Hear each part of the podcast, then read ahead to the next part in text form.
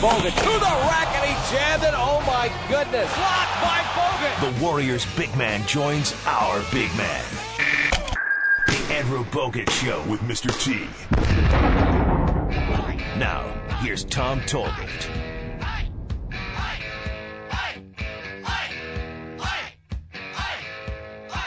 Time to talk a little NBA with Warriors center Andrew Bogut. We do it once a week. Andrew, what's going on, man? Uh, not much. How you guys doing? Oh, fantastic. How was your Thanksgiving holiday? Uh, not as good as yours, probably. How was your vacation? It was good. I enjoyed it. Had a little time with the family in Vegas, ate a little food, watched some sports, drank some beer. Like I told Ray, I did the same thing I do here. I did it in Vegas. Taking the family to the sea is sin I see. Absolutely.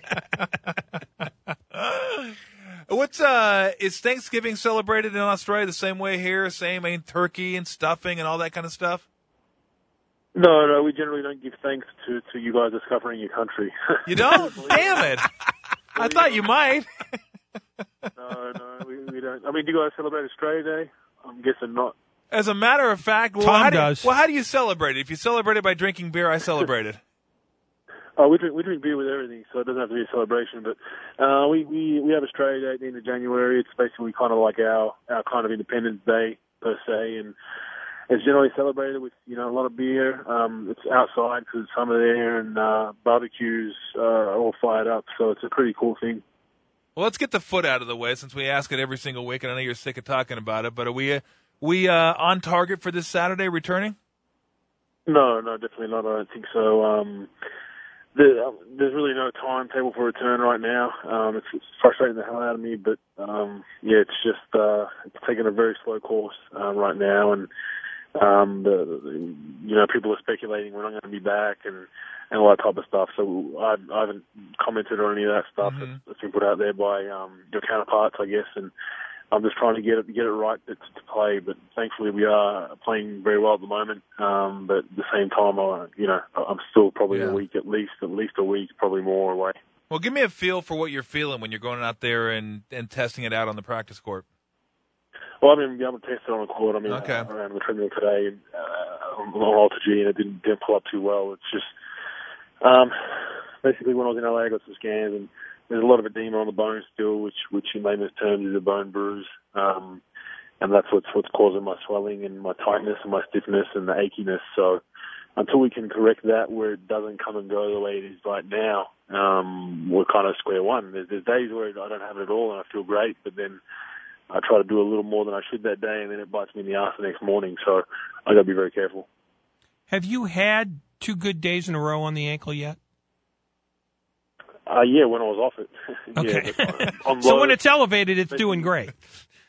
yeah, uh, what loading it, you know, to an Yeah. NBA schedule, no, no. With the NBA schedule, with the, the games and the practices and the flights, no. Um, you know, I was playing through some pain at the start there and try to push through it, but you know, we're trying to get it right, and it's, it's got everyone baffled, including myself. And um, you know, it's, it's a frustrating time in my career right now. I'm trying to trying to get it right and trying to be back out on the floor, but at the same time, you know, I can't afford to come back on the floor for three or four games and then and then then come back to where I am now. So um, however long it takes, it takes. I know fans out there don't want to don't want to hear that, and I apologise, but you know, it's, it's going to have to run its course, and once it's ready, it's ready. Hey, don't worry about apologizing. I just asked you if you celebrated our holiday in Australia. It didn't get any worse than that. Well, their Thanksgiving is basically our Fourth of July. don't get me confused. Well, all no. The, what did he say? Except it's it's barbecues, it's beers, it's being outside. This is true. I mean, I realize well, for you that's Thursday, It but is.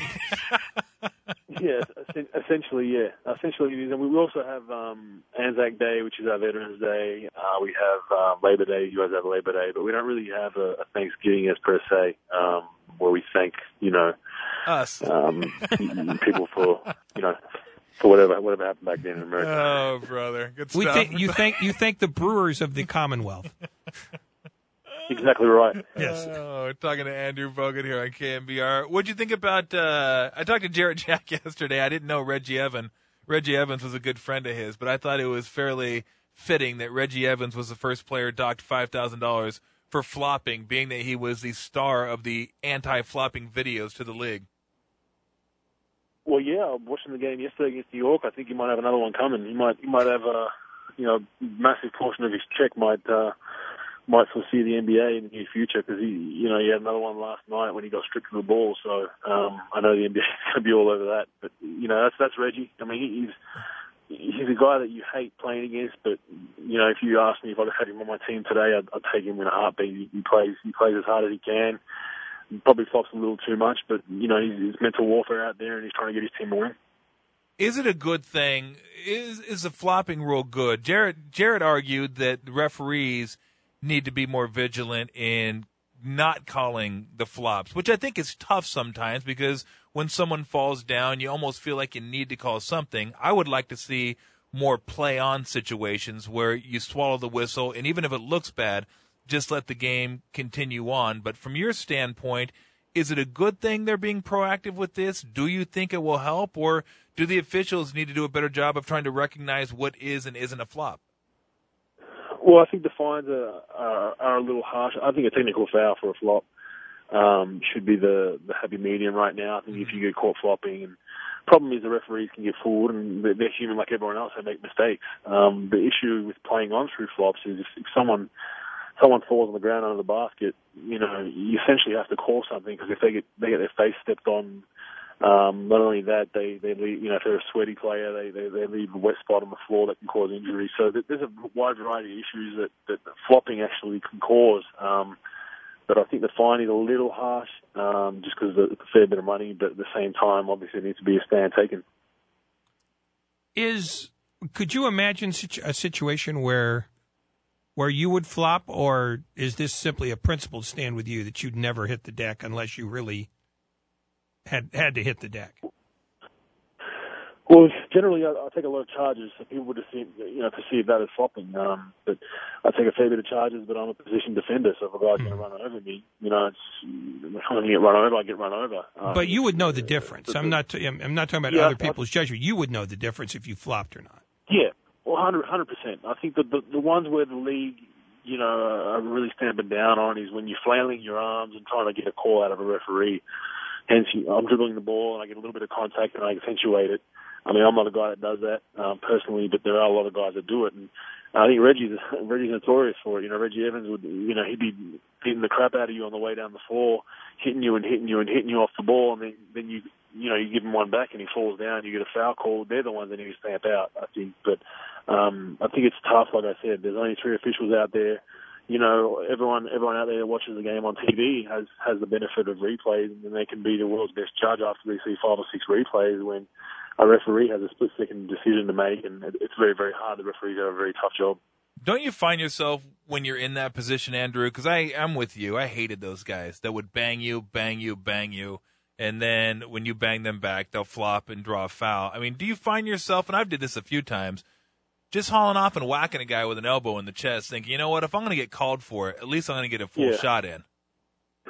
Yeah, I've been there, man. I've, I've definitely been there. I've done that a couple of times. Um, obviously, like you said, if you know if you know they're going to go down, you might as well make them make them earn it. Um, and that's you know, it's, it's like where I play down low. You know, there's a lot of a lot of elbows, a lot of a lot of um, a lot of physicality. That sometimes you're going to get one in the chops, you're going to get one in the face. You just got to deal with it. But you know, once you start going down and rolling around on the floor I think that's what the NBA is trying to trying to stamp out, and I think it, it, it definitely will help the game. Is there one guy that you play against? Because in my day it was Bill Cartwright. That wasn't doing it uh, intentionally, but he just he seemed to be all elbows, knees, and hip bones. That no matter where he was posting up or how he was guarding you, or you had to guard him, it was like going through a wood chipper. You were just going to get hit with elbows in the face and knees to the to the uh, thighs, and it was going to hurt guarding him. Is there one guy out there that you play against that you know when you play against him, not because he's dirty, just because of the way he plays, that you're going to take a beating?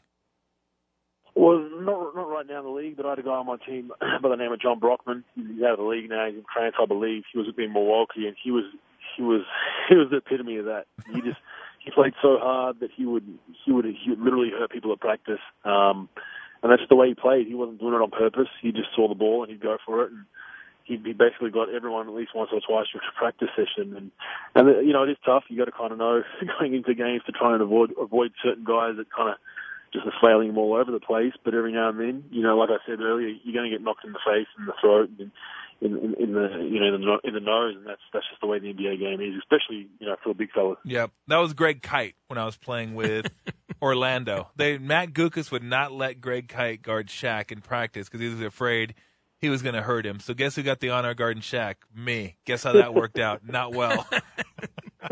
How much flopping did you do? No, oh, I didn't have to flop with Shaq. And Shaq would hit me, and I'd end up in the third row. It wasn't a whole lot of uh, whole lot of fun. Hey, what have you seen in watching this team on the defensive end? You played against this team before when it was a fun night for the offensive players. You know you're going to get some numbers against them.